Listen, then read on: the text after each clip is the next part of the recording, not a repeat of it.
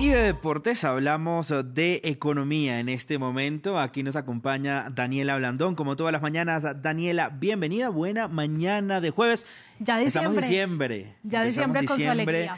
Una época, sí, de alegría, de pues, reconciliación, de reuniones familiares. Pero bueno, vamos a hablar de la Reserva Federal de Estados Unidos porque dio señales eh, de que podría moderar el ritmo de aumento de las tasas de interés. Y eso es bien importante también porque acuérdense que uno compra con tarjeta de crédito en diciembre y todo lo que diga el presidente de la Reserva Federal nos importa a todos. Claro, pero los intereses suben y suben. Sí, señor. Pues él dice que estos aumentos se van a moderar, pero no a acabar. Y esto es un mensaje muy importante, que no se vayan a acabar.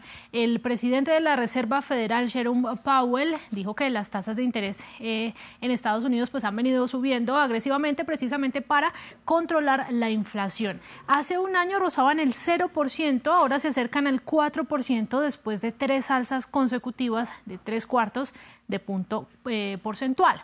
El mercado siempre está muy pendiente de lo que diga la Fed para interpretar entre líneas lo que dice y pronosticar así sus próximos movimientos. Esta vez el banquero central más influyente del mundo dijo lo siguiente. La verdad es que el camino que queda por recorrer para la inflación sigue siendo muy incierto. Por el momento dejemos de lado las previsiones y fijémonos en las condiciones macroeconómicas que creemos necesarias para que la inflación baje al 2% con el tiempo. Para empezar necesitamos subir los tipos de interés hasta un nivel lo suficientemente restrictivo como para que la inflación vuelva al 2%. Como le digo Raúl, esta información siempre se maneja con pinzas. Algunos lo están interpretando como que habrá tasas más altas de lo esperado y se van a mantener allí durante un periodo prolongado hasta que la inflación se acerque a ese anhelado 2% anual. Hoy están casi 8% cuatro veces más de lo que esperan.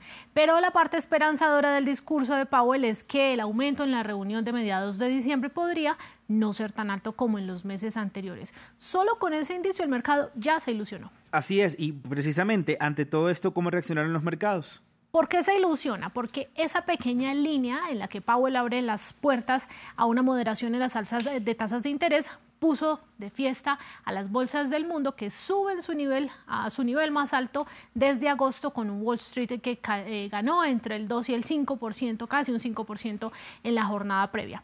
El FTSE 100 de Londres se acerca a máximos de seis meses, esto por mencionar algún ejemplo, al tiempo que el dólar cae a su menor nivel también desde agosto. ¿Y esto por qué se da? Porque cuando las tasas suben, el dólar se fortalece y viceversa. Ante una expectativa de menores tasas, pues el dólar se desacelera.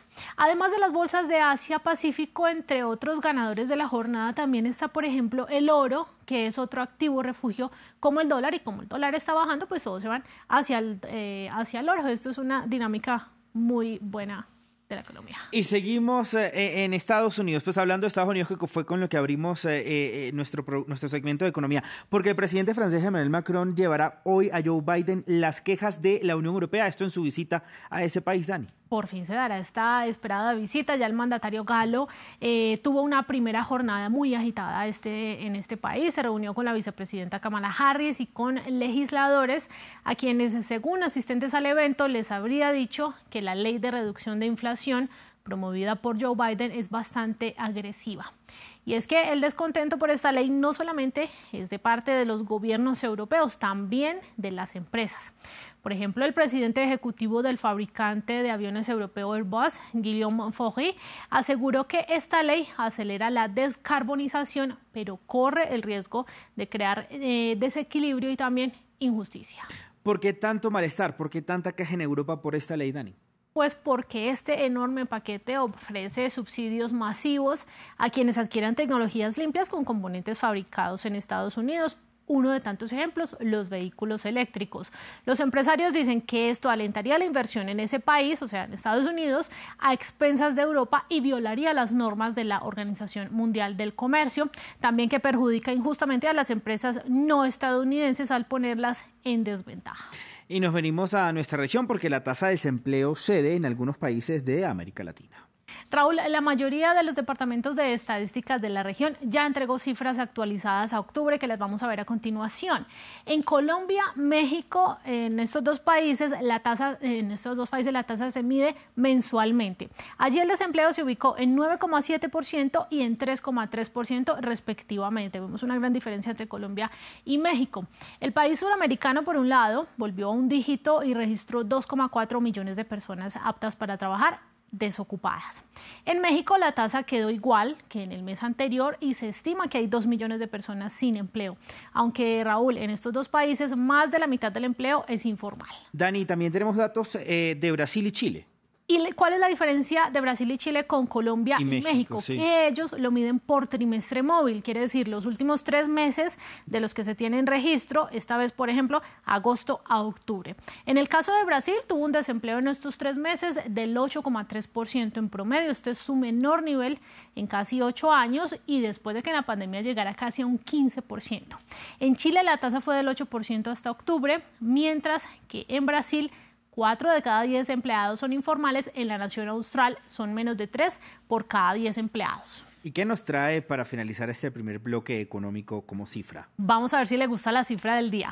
Cinco libras esterlinas. ¿Qué haría con, con cinco libras esterlinas? Bueno, comprarme un agua, un chocolate, nada. nada. No compra nada hoy en día. Pues la icónica banda británica de rock and roll The Rolling Stones fue impresa precisamente en una moneda coleccionable por The Royal Mint, que es el emisor de valores de Reino Unido. Esto con motivo de los 60 años del grupo con mayores ventas en la historia de la música británica y aclamado por muchos no sé si por usted, como la mejor banda de rock and roll de todos los tiempos. Esta nueva moneda es la quinta de la serie Music Legends eh, después de otros diseños que han honrado a íconos como Queen, eh, Elton John, David Bowie y The Who.